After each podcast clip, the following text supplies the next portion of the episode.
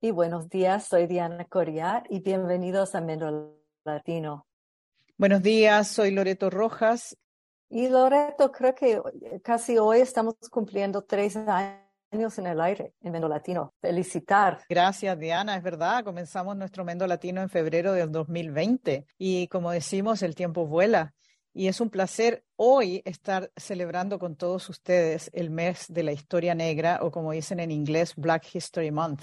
Como nuestro programa se llama Mendo Latino y trata sobre la latinidad, esta vez hemos considerado que es muy importante destacar la presencia de la afro-latinidad en nuestras comunidades. Y vamos a destacar unas historias muy importantes hoy que no son muy reconocidas uh, ni conocidas, yo diría. Primero, quiero leer un dato histórico que se ha recientemente han publicado publicado un proyecto que se llama Afro Latine California, que es una nueva colaboración entre el Museo de Antropología en la Universidad de San Bernardino con el Garcia Center for the Arts en San Bernardino también y the Afro Latinx Connections Club de UCLA. Entonces, ellos, después de su investigación, dicen que antes de que California se incorpora a los Estados Unidos era parte de Alta California y uno de cada cinco californios, que colonos mexicanos, eran descendientes de africanos. Si bien los afrodescendientes desempeñaron un papel importante en el desarrollo de la California moderna,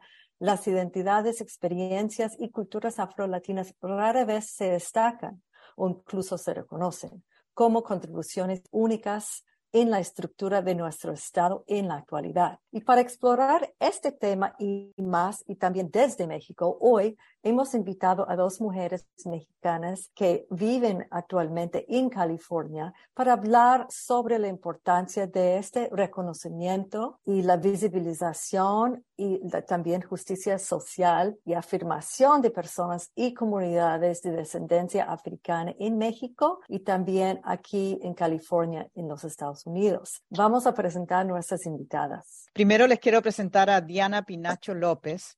Ella es licenciada en Ciencias de la Comunicación de la Universidad Nacional Autónoma de México, nuestra famosa UNAM.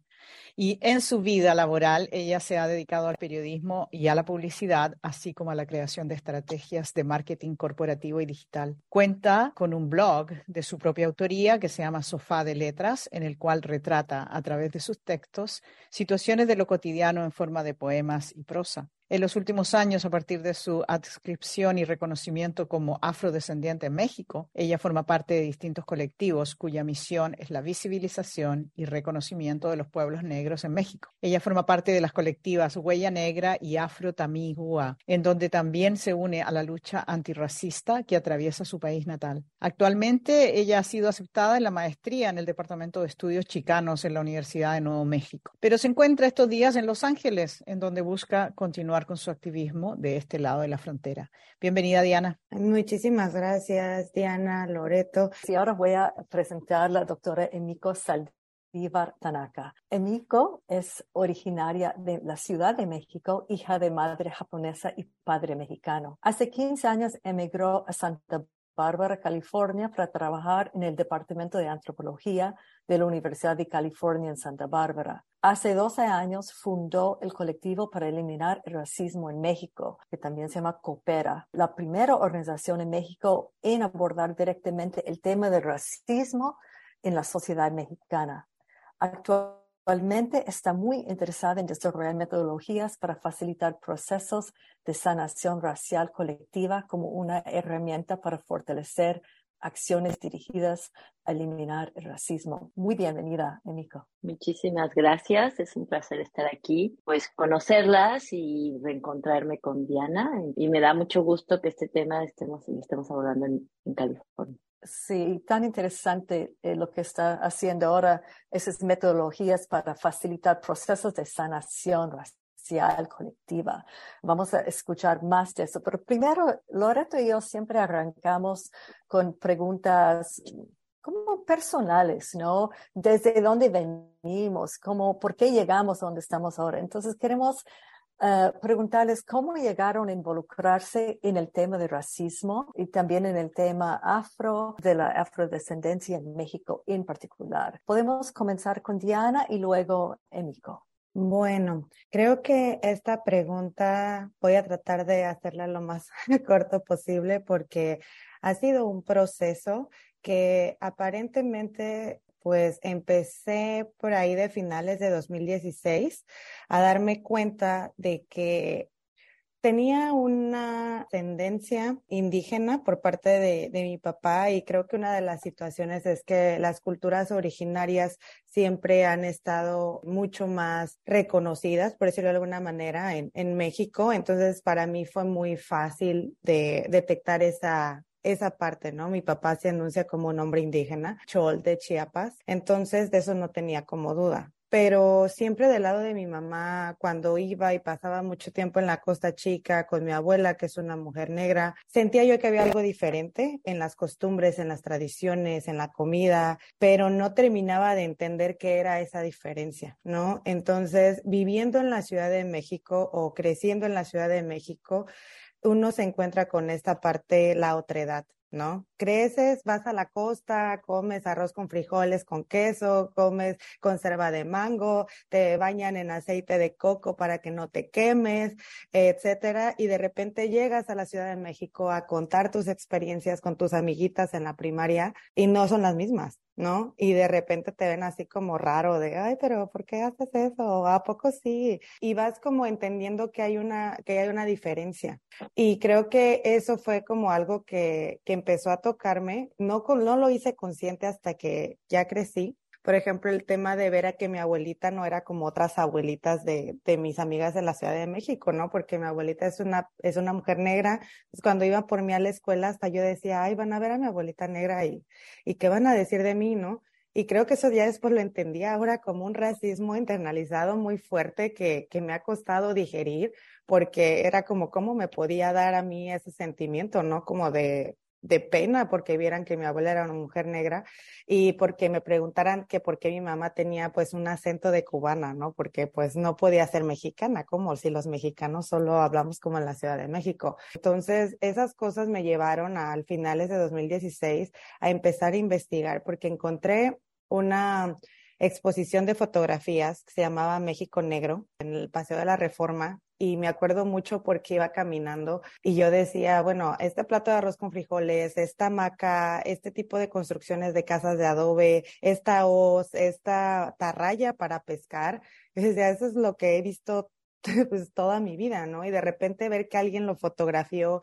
y le puso el título de México Negro, dije, ok, aquí hay algo. Y creo que a partir de ahí fue que empecé yo a investigar primero de manera autónoma porque pues venía del mundo corporativo, entonces en realidad no conocía nada de, de academia, o sea, no estaba tan cerca de, este lado, pero algo empezó a llamarme atención, me metí a páginas de Facebook, empecé a investigar y fue así como en 2018 llegué a una exposición que se llamaba Africaamericanos, que se dio en el centro de la imagen ahí en Ciudad de México, por supuesto. Y ahí fue donde empecé a ver como pues todas estas situaciones de la diáspora africana en las Américas, ¿no? Básicamente, y específicamente las fotos que hacían de, de la costa chica de Oaxaca, de la costa chica de México.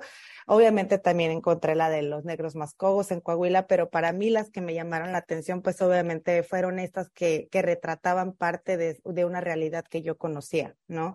Que yo conozco. Entonces, me acuerdo mucho porque encontré a Hugo Arellanes, que fue el fotógrafo de una de las, pues de una de las colecciones que se presentaron en esta exposición. Me acuerdo mucho y es una anécdota que ahora tenemos que yo fui a presentarme y decirle, oye, tu trabajo me conmovió y tan me conmovió que en algún punto donde estaba hablando con él me quedé callada y empecé a llorar porque para mí era como muy fuerte el ver todo esto que en algún momento yo nunca tuve alguien más con quien compartir durante pues mi crecimiento, durante mi desarrollo como persona en la ciudad y de repente verlo en un centro de la imagen, en el mero centro de la Ciudad de México, para mí fue como, me explotó la cabeza, honestamente, y me acuerdo que desde ahí Hugo nada más me abrazó y ya después con más calma platicamos, me contó que él tenía, que era parte de una colectiva que se llama Huella Negra, y a partir de ahí me quedé ahí con él colaborando, trabajando, aprendiendo, escuchando mucho y fue así como yo llegué a esta parte de, de empezar a, a trabajar con algunas compañeras y compañeros, obviamente, en la parte de pues de las personas afrodescendientes, la visibilización y la lucha contra el racismo, ¿no? Que después justo empiezas a entender que este tipo de experiencias de que te pregunten si tu mamá es extranjera o es de otro lado por su manera de hablar o por la manera en la que ella se ve, de la manera en la que se ve tu familia, o sea, tiene que ver con el racismo, ¿no? Entonces, pues eso me llevó hasta donde estoy ahorita, que justamente presenté o me interesé para regresar a esta parte de la academia y empezar un proyecto de, de racismo transfronterizo, ¿no? Sobre todo las personas de pueblos negros de México, afrodescendientes, afromexicanas, que vienen para acá y pues me he dado cuenta que al menos de este lado en California no he encontrado mucha, pues esta, que se hable tan abiertamente de, de la negritud en México, ¿no? Y pues a grosso modo así fue. mucho, mucho más que hablar, pero ahora, bueno, en México también si quiere contar cómo... este tema. La parte personal es, yo estaba estudiando en Estados Unidos cuando fue el levantamiento zapatista en 1994 y yo estaba de vacaciones aquí. Una de las cosas, yo vengo de familias de izquierdas y me llamó muchísimo la atención, o sea, no me sorprendió cómo la derecha reaccionó, ¿no? De, ante el levantamiento zapatista. Pero cuando vi que la gente de izquierdas decían lo mismo, ¿no? Que estaban siendo manipulados, que era anacrónico, así como cómo se atreven, ¿no? Este, yo dije que hay un problema que va más allá de un posicionamiento político ideológico. O sea, yo no podía entender cómo la gente de mi gente de izquierdas estaban tan confundidos como la gente de las derechas conservadoras de México.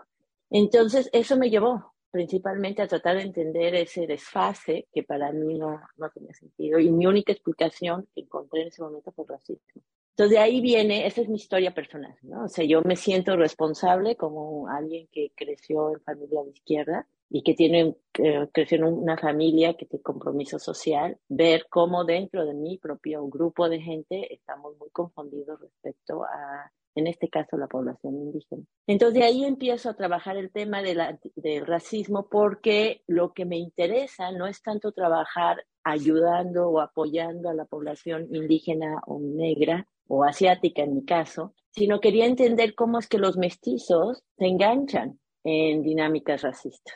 Entonces ese ha sido mi trabajo. Entonces yo he estudiado el, el racismo de Estado, el privilegio, siempre ese ha sido mi énfasis. Y cómo llegué al tema de lo negro fue que entre mis tantos intentos de cómo yo, he, digamos, he trabajado este tema durante más de 30 años y, y es siempre cómo hablar del tema en México, ¿no? Cómo hablar de racismo, porque aunque la gente me diga, no, aquí no hay racismo, todos tenemos sangre indígena, como, ¿no? Y siempre hablamos, pensamos en el referente norteamericano de lo blanco y negro, que es un tipo de racismo de segregación pero el racismo mexicano es de asimilación y yo creo que es el más dominante en el mundo.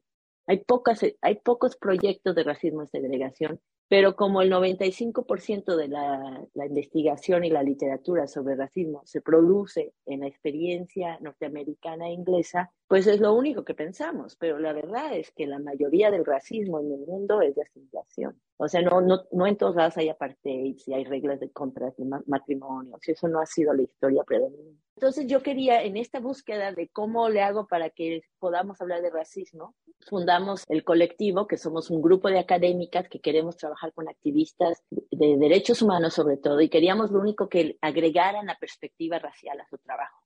O sea, ya tienen perspectiva de género, ya tienen... Entonces les queríamos invitar a cómo pueden hablar de la perspectiva racial.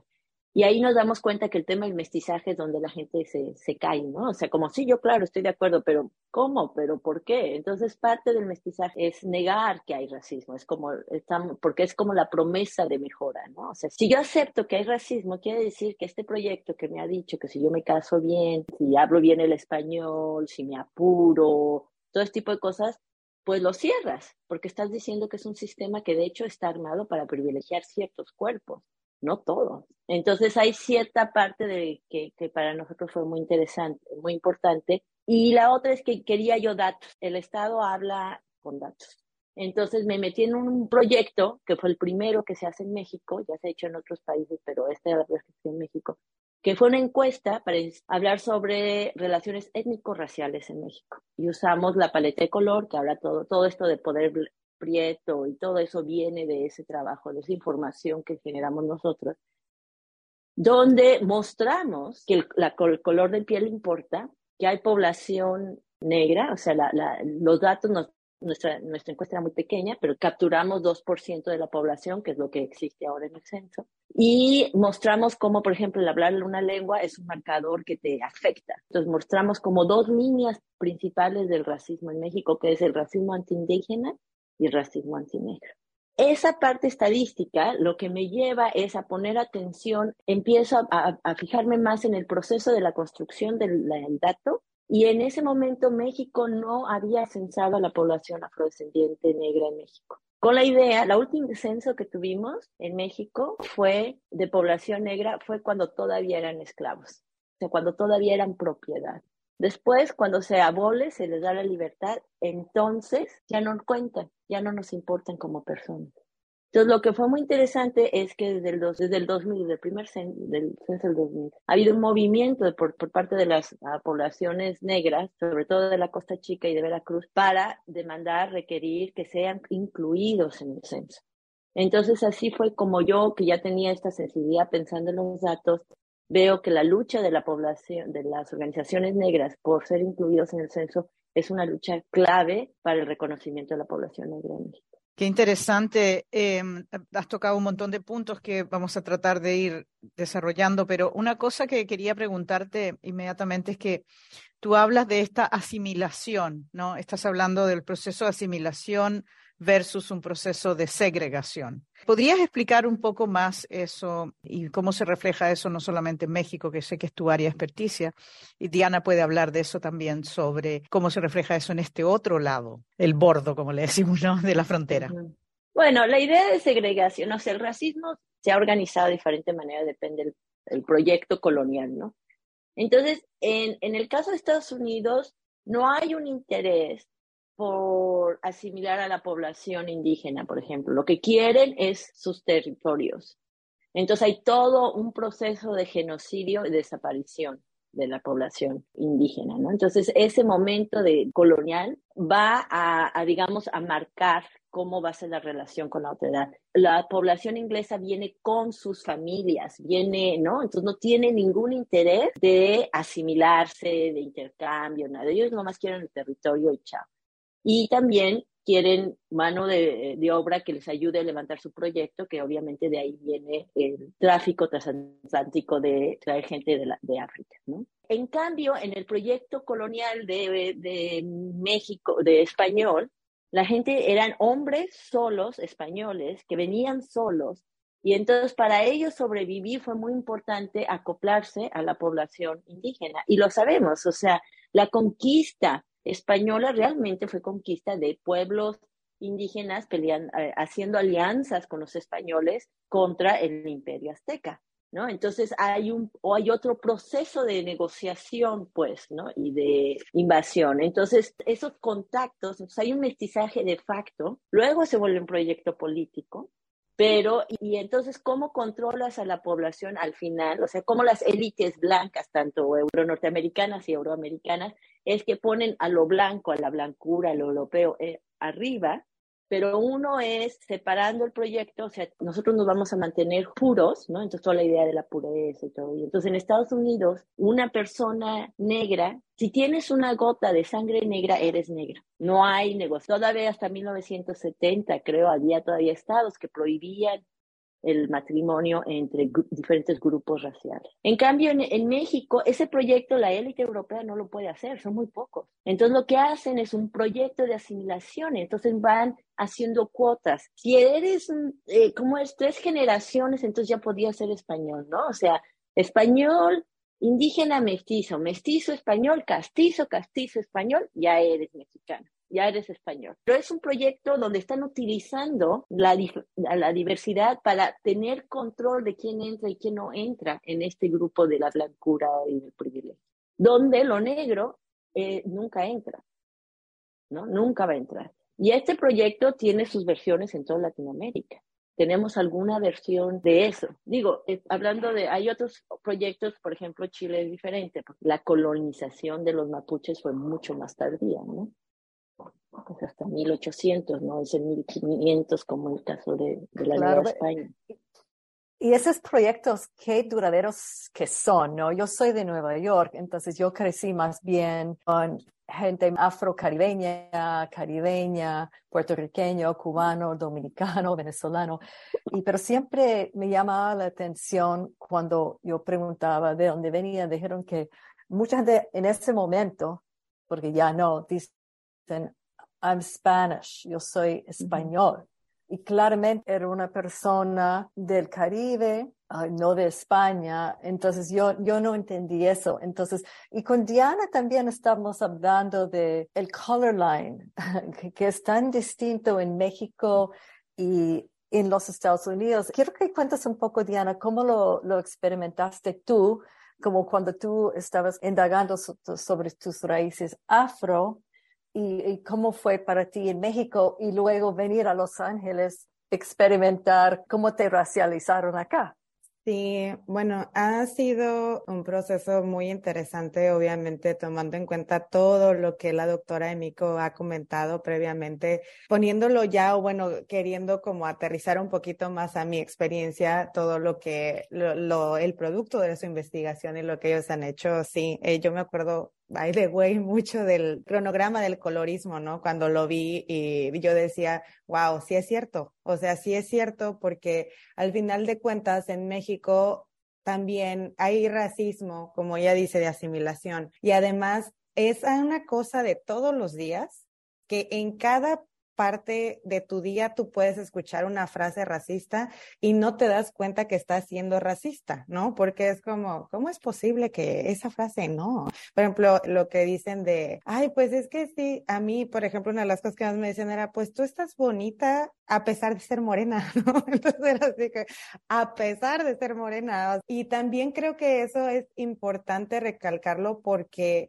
hay que ser muy conscientes, o al menos yo sí soy muy consciente de que el color de piel que yo tengo, por ejemplo, y de alguna forma el fenotipo que yo tengo, a pesar de ser una mujer con afro, afrodescendencia por parte de mi abuela, una mujer afrodescendiente en México, no es el mismo, por ejemplo, que tiene mi mamá y no es el mismo que tienen mis hermanos. ¿No? Mi hermano, por ejemplo, es un hombre que es tiene un color de piel más oscuro, es un hombre que luce como negro, o sea, me acuerdo que un día fuimos a Mérida, mi hermano traía una guayabera, una boina, y le dicen, ay, tú pareces cubano, como el fenotipo de mi hermano es, es más marcado como un hombre negro y su cabello también es mucho más rizado, y a él sí lo han parado en el metro en la Ciudad de México, ¿no? Porque mi hermano trabaja, es ingeniero, entonces siempre trae cargando una mochila con cosas y siempre, y le han dicho, como, ¿qué traes ahí? ¿Eres vendedor? Si eres vendedor, ábreme la mochila, etcétera. Entonces, o sea, tú te das cuenta de que mi experiencia y la experiencia de él, a pesar de que somos de la misma familia, nos criaron las mismas personas, no son las mismas, ¿no? Porque el fenotipo que él tiene ha definido muchísimo su experiencia, tanto para encontrar trabajo, etcétera. Y el que yo tengo me ha permitido o me permitió en la Ciudad de México entrar a trabajar a una agencia de publicidad que es un medio sumamente racista y clasista y elitista en donde sí te tienes que ver de cierta manera para poder entrar ahí a hacer cierto trabajo. ¿no? O sea, siempre, entonces creo que todas estas cosas fueron muy importantes para mí cuando entré también a trabajar con, con Huella Negra, ahorita que estoy trabajando con la doctora Doris Cariaga en el colectivo de Afrotamiagua, porque hubo un cuestionamiento. No hubo un cuestionamiento de, pero ¿por qué? O sea, porque ella va a trabajar aquí si ella no se ve. Y creo que también son los procesos de cuando uno intenta o entras a cierto grupo, tienes, o sea, quieres encajar, ¿no? Encajar con lo que se supone que es lo bueno, que es lo, lo que te hace ver bien, que todo esto está superditado a estándares europeos, ¿no? El cabello lacio, que te veas de cierta forma, que hables de cierta forma, etcétera. Entonces creo que todo eso, pues cuando yo entré a trabajar con, cuando descubrí el grupo de Huella Negra, cuando empiezo a trabajar con, con Hugo, o sea, había mucho cuestionamiento de, pero pues es que ella está muy blanqueada, ¿no? O sea, y además, o sea, su cabello, pues mi cabello, así como lo ven, es como lo más natural, creo que lo he traído y quiero este decirle a nuestra audiencia que Diana Pinacho, que está conversando hoy con nosotros aquí en Mendo Latino, eh, pues claro, tiene el pelo liso, ¿no? No directamente uno diría que, que tienes estos rasgos que se identifican con los afrodescendientes. Entonces, comprendo que es, y este es un tema que Diana y yo hemos discutido en Mendo Latino antes, que es este tema de no ser suficientemente latina. Entrevistamos en nuestro último programa a Atma Kaur y ella es profesora de Kundalini de la Argentina y ella nos contaba que en su familia hay, hay presencia africana, pero ella se mira blanca y casi colorina, ¿no? Una rubia, y decía que en su familia nunca se hablaba de esto porque era como un tema tabú. Entonces, claro, muchas veces nos ocurre a muchos latinos que cuando nos presentamos, la gente no, no directamente identifica que somos descendientes de, indígenas o de, de naciones que ya estaban aquí antes que llegaran los europeos o africanos, como en tu caso. Exacto.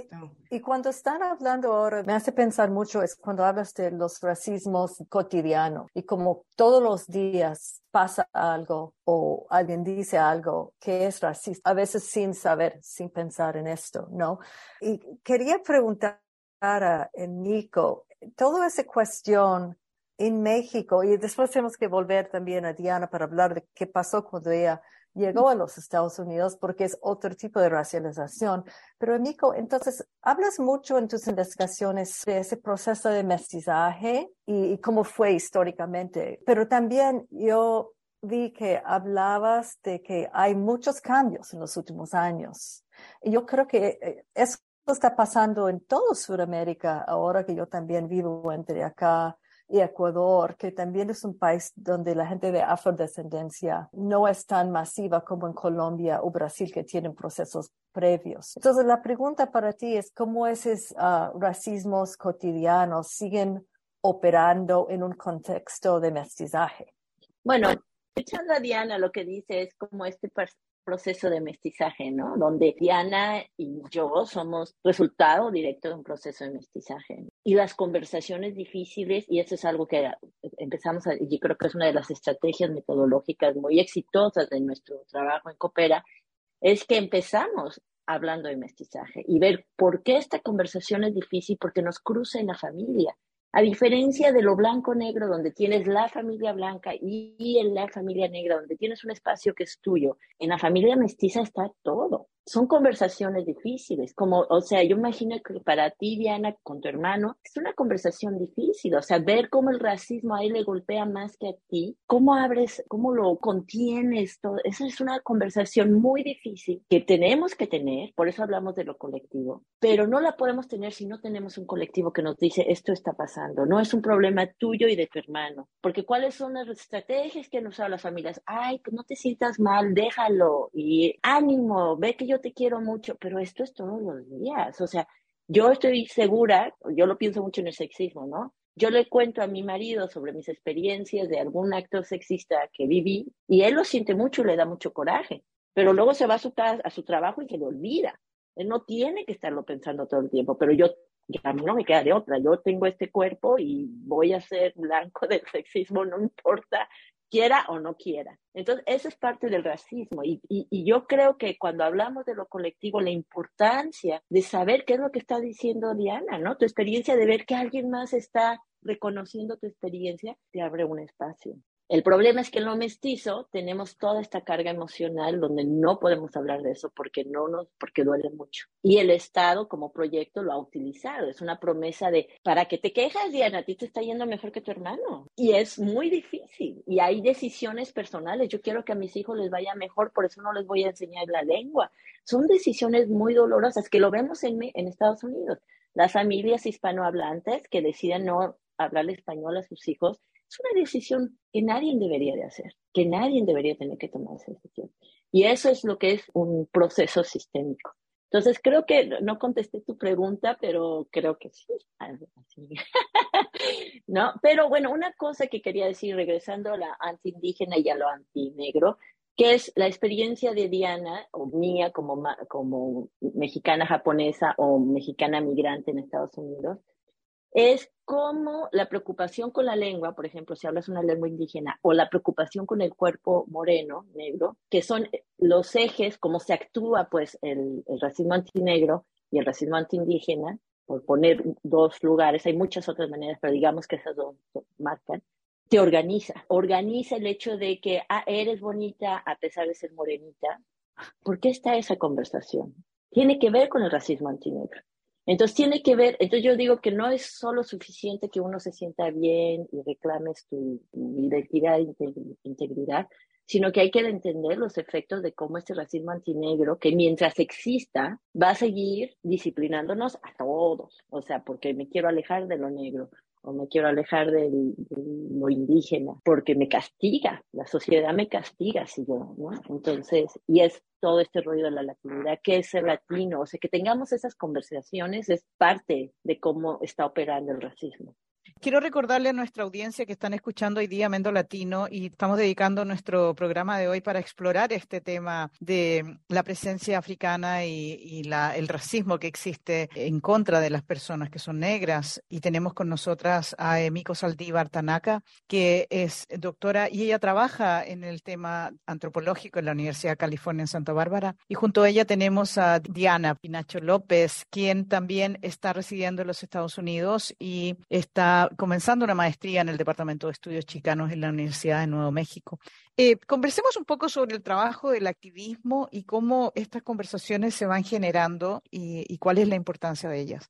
Diana, ¿nos quieres contar un poco ahora? Sí, creo que justamente el, uno de los temas que me parece muy interesante, por ejemplo, aquí en Estados Unidos, pasando un poco ya esta experiencia. Alguna vez escuché a la doctora Mónica Moreno que decía algo más o menos como, mientras nosotros estemos más cerca de lo blanco, va a ser mejor, y más lejos de lo negro y indígena, eh, nos vamos, o sea, este proceso de asimilación del racismo vamos a estar bien, ¿no? O sea, mientras más blanquita me vea, entonces va a estar bien.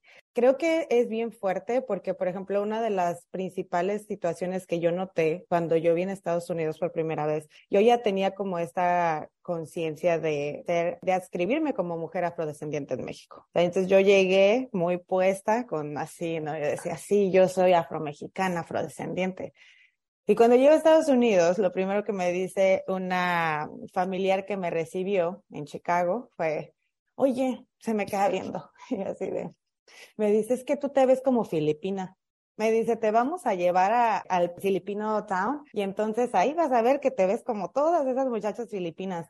Y entonces yo en ese momento, o sea, es bien fuerte porque de entrada yo venía de un proceso que me costó mucho enunciarme afrodescendiente y luego llegar a Estados Unidos y es como, te ves filipina. No me ofende para nada, pero sí fue como de, creo que ahora pues soy asiática, ¿no? Y fue lo que pensé en ese momento. Claro, como, el, como el estereotipo que, uno no solicita y te lo dan, ¿no? Exacto, porque era como Además era como una cosa de, pero, o sea, sí eres como, y otra gente de, no, tú te ves súper latina. O sea, a ti te ven en Europa y dicen, esta es latina, ¿no? Y yo decía así como que, bueno, pues, ¿qué digo, no? Y, por ejemplo, y eso me lo dijo un profesor de la universidad, ¿eh? me hizo pararme en una clase y dijo, si ustedes ven a estas dos compañeras, ¿a quién reconocen como latinas y la ven caminando por la plaza de Barcelona? Y yo así de, obviamente esas son violencias, ¿no? Digo, esa clase fue sumamente violenta y ahora que lo pienso y lo reconozco, pero en el momento pues no, no lo reconoces porque no tienes las herramientas para nombrarlo, ¿no? Y creo que eso es lo importante ahorita, ¿no? Que se están haciendo estos trabajos de activismo con la academia y se están haciendo más accesibles para que justo las personas podamos reconocer y, y, entender cómo funciona esto, ¿no? Y, y, creo que lo más importante es no solamente dejarlo en estos círculos de discusión donde de alguna forma tenemos un privilegio de poder discutir con, por ejemplo, la doctora Emiko, con ustedes, ¿no? O sea, en estos círculos, porque después sales al mundo, digamos, un poco más real, por decirlo de alguna manera, y dices, es que, ¿cómo le voy a explicar a esta persona que, o sea, que el hecho, por ejemplo, de que diga, ay, prefiero a mi nuera ella porque es más blanquita, que a mi nuera es, a esta nuera porque ella tiene un, fenotipo más indígena o tiene rasgos más indígenas y es más morena, es un racismo, ¿no? A pesar de que la persona es una persona que claramente tiene eh, una afrodescendencia o tiene una eh, ascendencia indígena también.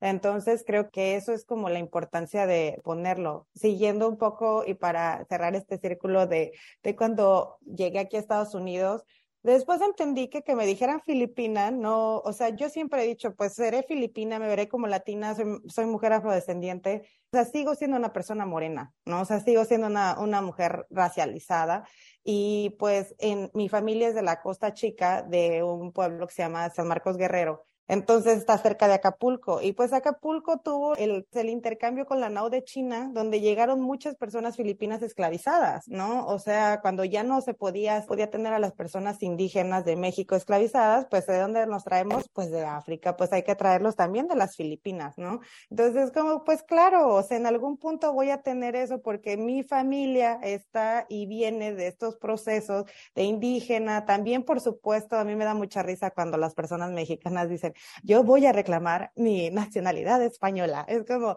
porque mi abuelo era español, es como todos tenemos sangre española, sí entiendo, o sea, hay que entender cómo funciona, cómo funcionó el, pues la colonización, ¿no? O sea, de que pues fueron violaciones, o sea, todas esas cuestiones de, si junto al indígena con el español, entonces va a ser mestizo. Y pareciera que en esta pintura que es muy famosa, pues pareciera que son procesos que se dan así como que, ay, claro, porque el español se quiso casar con la indígena. Es como, no, hay que entender que desafortunadamente es un producto de una violación, porque eso fue lo que es, ¿no?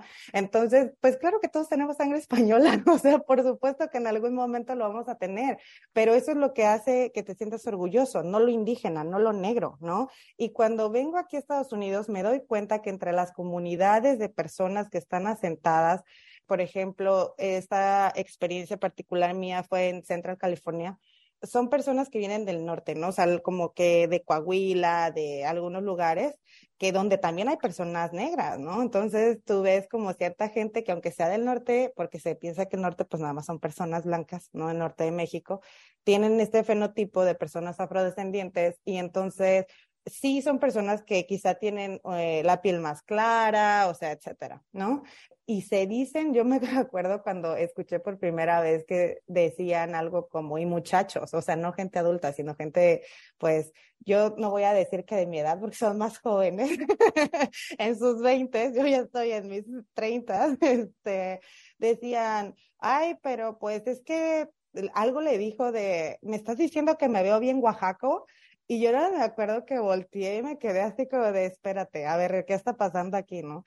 Y entonces decía, no, pues, y le dijo la otra persona, no, pues yo no te estoy insultando. Dice, no, pues es que me estás diciendo que, dice, parezco Oaxaco, ni que fuera Oaxaco, ¿no? Y yo me quedé así y dije, tenía años, años que yo no escuchaba o sea, no sé si porque en los círculos en donde me metí después, obviamente hay gente que empezamos a, hacernos muy conscientes de estos racismos, incluso en la manera en la que hablamos o que usamos cuando hablamos, pero tenía años que yo no escuchaba que a una persona le dijeran Oaxaco para ofenderlo, ¿no? O sea, porque lo que implica ser una persona Oaxaca, ¿no? Morena, bajita, con un fenotipo muy indígena, o sea, que incluso habla una lengua, etcétera. Yo decía, es que en serio están usando eso. O sea, en serio este es el racismo que hay de este lado. Y ahí fue cuando dije, no, hombre, pues entonces, si esto es con lo indígena, no hablemos al menos en esta área de lo negro, ¿no? O sea, lo negro mexicano, en, al menos ahorita en California, es como, yo no he encontrado, o sea, encontré dos, tres personas, o sea, que sean negras de México, no Blaxicans, porque siento que eso también es otro, es otro tema, ¿no? O sea, es como, va por la misma línea, pero no, o sea, hay una presencia más fuerte, ¿no? Porque los papás o mamá es afroamericano, afroamericana, entonces creo que ahí el fenotipo puede ser un poco más fuerte, pero siendo una persona negra de México, o sea, por ejemplo, que vengan de ciertas áreas de población negra, o sea, no he visto que se, que se, que se aborde, ¿no? Y cuando yo llego y digo, ah, yo soy afromexicana, hola, me dijeron, mira, o sea, sí muy bonito y todo, tu afirmación,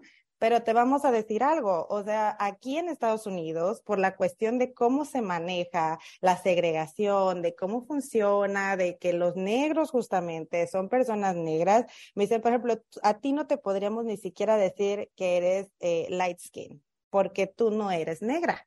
O sea, tú eres pues indígena. ¿No? Y yo así de, pero, o sea, sí, soy afroindígena, pero, es como una parte como muy compleja y me dicen, sí, pero aquí en Estados Unidos, puedes llegar a decir, soy una mujer afrodescendiente de México y por mis ancestras. No decir que eres afromexicana, porque tu fenotipo no es de una mujer negra. Y entonces a mí otra vez se me cruzan pues, los cables en la cabeza y digo, sí entiendo el por qué, ¿no? Porque justamente el cómo se maneja en México y cómo se maneja aquí es totalmente distinto pero no deja de ser o, no de, o sea, una experiencia que todavía estoy digiriendo porque eso pasó hace dos semanas. Entonces, justo cuando hablé con Diana y me dice, no, vamos a platicar, le dije, ahora estoy, ¿cómo me voy a enunciar? ¿No? Y como parte de la exposición de San Bernardino, de Afrontalos, porque soy una de las personas que participó con su testimonio, pues ha sido, eh, hasta me puso a pensar, ¿no? Así de, ay, pero es que yo dije que era afromexicana y ahora no puedo decir que soy afromexicana mexicana porque no tengo el fenotipo y, y es fuerte porque no solamente las personas, por ejemplo, afromexicanas vienen de, por ejemplo, yo sé que hay una comunidad muy grande en Atlanta, Georgia, de personas que están asentadas, que vienen de la Costa Chica, hay gente en Nebraska que también es de la Costa Chica, tengo uno de mis sobrinos, o sea, él, por ejemplo, alguna vez platiqué con él, eh, él está en Nebraska y me dice, es que para los negros no soy lo suficientemente negro porque mis papás son mexicanos, pero dice, para los chicanos o latinos, pues no soy latino chicano porque soy muy negro, ¿no?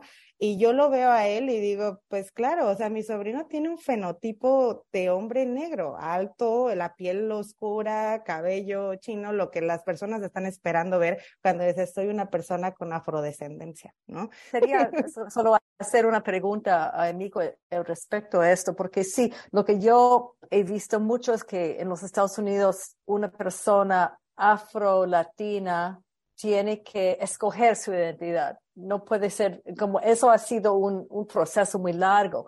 Pero relacionado a esto, quiero como destacar la importancia de, eh, y la, la, genealogía, digamos, de, de la, del concepto de afrodescendencia. Entonces, ¿por qué? Eh, y amigo, te, te, quiero preguntar, ¿cómo ves el concepto de afrodescendencia y por qué es una herramienta tal vez no sé si lo ves así, entonces una pregunta, ¿tú, lo ves como una herramienta política, antirracista? ¿Cómo, cómo, cómo ves ese dilema que está hablando Diana y, y ese término? Bueno, bueno, hablando, regresando un poco a esto de la activismos y academia, yo creo, y, y, todavía la pregunta que me hiciste antes de cómo, por qué ahora podemos hablar más de esto, yo creo que hay que reconocer que es gracias a los movimientos negros e indígenas de América Latina. O sea, los primeros que hablaron de racismo públicamente fueron los zapatistas. En 1994 ellos hablan de racismo en México. Yo apenas era, estaba haciendo mi investigación, era yo un estudiante, ya después yo soy académica y hablo de eso y todo el mundo me dice que no, que llevo mucho tiempo en Estados Unidos, pero los primeros, primeros fueron los activistas, o sea, fueron los movimientos indígenas, movimientos negros. Y eso ha informado nuestra agenda. Ahora, uno de los problemas que tenemos en el caso, ya en Estados Unidos no tanto, pero definitivamente en América Latina, es que la academia todavía es muy mestiza y muy blanca. Entonces, no es gratuito que yo, como mexicana japonesa, o Mónica Moreno, que es negra mexicana, somos académicas que estamos hablando del tema, pero porque nosotras no somos mestizas blancas, nosotros venimos desde otro lugar de, experiencia.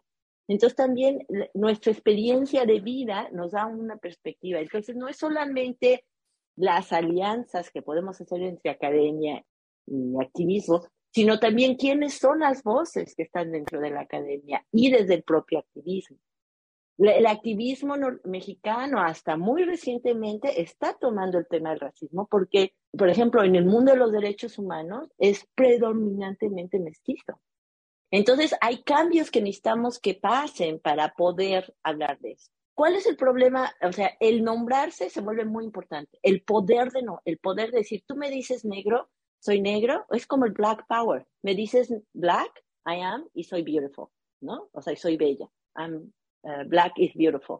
Entonces tiene que haber un proceso de reclamo de la identidad, pero también lo que tenemos que tener cuidado es que reconocer que estas identidades fueron impuestas y que nos toca a nosotros decidir y deshacernos de ellas. Entonces, por ejemplo, en México, con la pregunta de afro del censo, hubo una gran pelea y se impuso la visión mestiza, desafortunadamente. Pero cuando fueron a preguntar a las comunidades, la gente quería decirse negra. Y la, la gente del censo, ¿no? Personal del censo y los académicos que acompañaron eso, todos mestizos decían, no, negro, esa es una palabra muy racista, muy fuerte. No, no, no, vamos a ponerles afromexicanos. Y todos decían, ¿afro qué? O sea, es más, cuando hicieron las pruebas para ver si la gente entendía la pregunta, la gente decía, ¿afro qué? Ah, y decían, sí, mexicano sí soy. Entonces mucha gente dijo, sí, soy afromexicano porque oyeron mexicano, no porque entendieron afro. Y hubo mucha pelea y se decidió que era inapropiado la palabra negra. Finalmente lo lograron, o sea, en el censo quedó la palabra negro, afromexicano y afrodescendiente. Pero esa es una mezcla para política, no es necesariamente como la gente se llama. La gente se dice negra, se dice criolla, se dice costeña, hay muchos nombres y hay, tiene, hay que haber un proceso, y es lo que está viendo en, las comunidades, en, las organizaciones negras, que empiezan a usar el término y lo politizan. Por eso tenemos México Negro, Huella Negra, o sea, que empiezan a apropiarse del término, que todo el mundo dice, no, ese término es malo. Dice, no, no es malo, esto soy yo, esto, y aquí estamos. Pero no hay que olvidar que hay una parte que es del Estado, de nuestras sensibilidades como mestizas, de prefiero que te digas afromexicano, porque entonces como que me tengo que cargar, eh, brincar toda la historia de la esclavitud y nomás hablemos de nuestras raíces africanas, es así como, ¿en serio? ¿No? Si todo el proyecto fue quitarnos nuestras raíces, o sea, tú traes gente, las, las mueves desde su vida, su entorno, y los metes a un lugar donde no tienen comunidad, no tienen lengua, no tienen nada, y luego ahora les dices que para que puedan ser reconocidos tienen que tener cultura y tradiciones. Y dices, ¿cómo? Si la cultura y la tradición fue algo que parte de mi historia es que me violentaste, es eso. Entonces, esas son discusiones que yo creo que la, la comunidad negra tiene que decidir qué quiere hacer, no nos toca a nosotros. Como las discusiones que Diana está teniendo. O sea, sí, el colorismo existe y Diana es consciente. Tú eres consciente que que el colorismo, por como te tocó, te da ciertas entradas o te protege de ciertas agresiones que no tienes que vivir todo el mundo, ¿no? Pero eso no te define como persona. ¿Cuál es tu experiencia, tus conexiones con tu hermano, con tu abuela, con la gente que sabe de eso? Y eso es algo que uno tiene que procesar. Pero es muy claro el racismo en este sentido de que alguien más está, tú sigues siendo la misma persona de un lado de la frontera y de la otra. Pero tu valor por tu cuerpo, por cómo hablas, cambia totalmente. Entonces eso va más allá de quiénes somos. Por eso el problema del racismo no es un problema individual. Lo vivimos individualmente. Pero definitivamente no es individual. Es como tú dices, ahora me pusieron esta identidad y no sé cuál otra me van a poner. Sí, una de las cosas, Mico, eh, que, eh, yo estaba reflexionando cuando estábamos hablando con Diana sobre este programa también es, es eh, quiénes son las personas que somos responsables de cambiar ciertas políticas.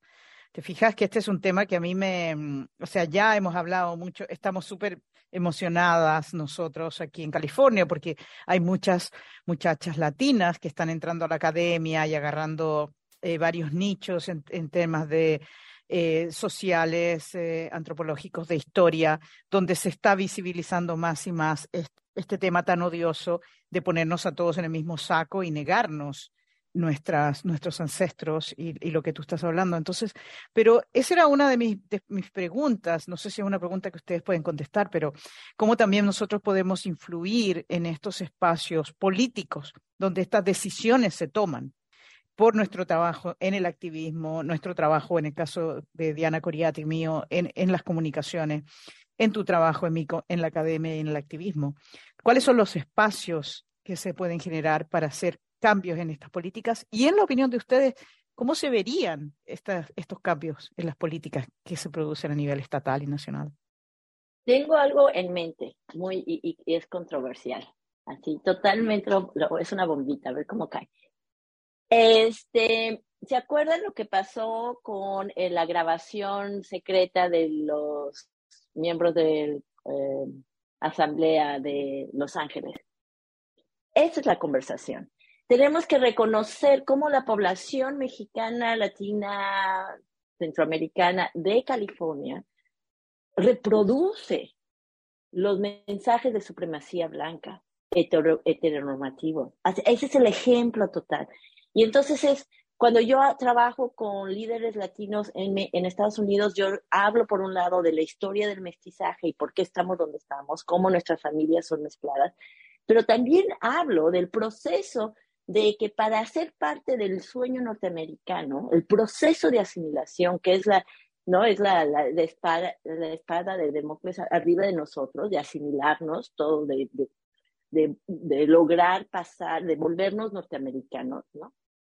Es, tenemos que, eh, o sea, cuando adoptamos los mensajes de supremacía blanca. Entonces, ahí es clarísimo, o sea, yo creo que eso, además, bueno, creo que hubo otro problema que no hicimos el análisis, o sea, no sé si se hizo, pero yo siempre dudé de, esto era un obvio ataque contra la comunidad latina, más allá de estas personas que no las voy a defender, pero era, un, era una, como comunidades, ¿no? Mexicanas, migrantes, el trabajo que han hecho, que por fin tienen representantes en la política de Los Ángeles, esto les dio un golpe fatal. Y como no pudimos, no se puede, no, somos tan vulnerables al racismo y al, a la homofobia y todo, que no hubo manera de defender ese espacio como un espacio ganado, finalmente, ¿no? Entonces, inmediatamente estos individuos que tienen todo su material racista, homofóbico, lo tienen, todo lo que es en términos de la visión larga de qué significa tener representantes latinos en la política de la ciudad de Los Ángeles, el largo, el trabajo que, o sea, todo el trabajo que hubo atrás para que estas gentes llegaran ahí. Esa es una gran pérdida. Por eso tenemos que trabajar estos temas, no simplemente porque quema la onda, sino porque nos vuelve súper vulnerables y nos pone unos contra otros. O sea, las, obviamente, las poblaciones migrantes indígenas se fueron a las calles y dijeron, esto es inaceptable, ¿no? O sea, claro, pero también por otro lado es todo el trabajo que se ha hecho para que ellos fueran electos. También se va a la calle. Por eso esto es un tema muy importante.